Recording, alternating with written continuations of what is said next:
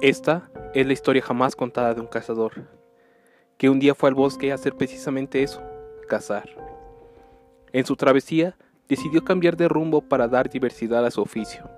Así que giró su camioneta y la estacionó frente a un bosque desconocido, que tenía la fama de ser abundante en presas grandes. Fue con su escopeta afianzada a sus manos, en espera de algún animal descuidado, pero no pudo ver más allá de su nariz, ya que de repente una abundante niebla se apoderó del panorama, esta resultaba tan espesa y profusa que el cazador no pudo dar con su rumbo de origen, y se adentró en el bosque más de lo que había planeado.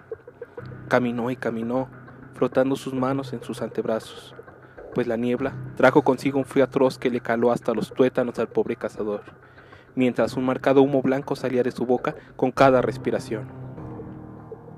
A su vez, temblando como una hoja, el cazador comenzó a dar gritos desgarradores por la desesperación ya que sintió que dos días enteros habían pasado.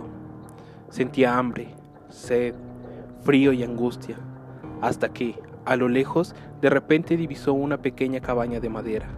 Fue corriendo hasta la cabaña y debido a su desesperación entró sin siquiera tocar. Todo estaba oscuro, así que como pudo encontró un pequeño interruptor, pero cuando se iluminó la única habitación, el horror pasó por sus ojos al ver un conjunto de cuadros con retratos de personas mirándolo fijamente. Unos tenían el rostro completo, pero otros no exactamente. A unos les faltaban los ojos, a otros los dientes y a otros todo el rostro.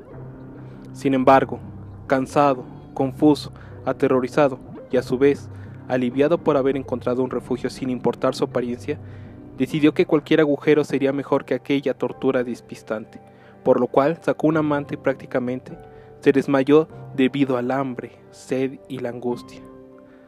Sin embargo, pasó el tiempo. El hombre se despertó de repente debido a la luz agobiante pegándole en el rostro. Y en ese momento, al ver la manta que había usado frente a él, se dio cuenta de que aquellos cuadros no eran retratos, eran ventanas.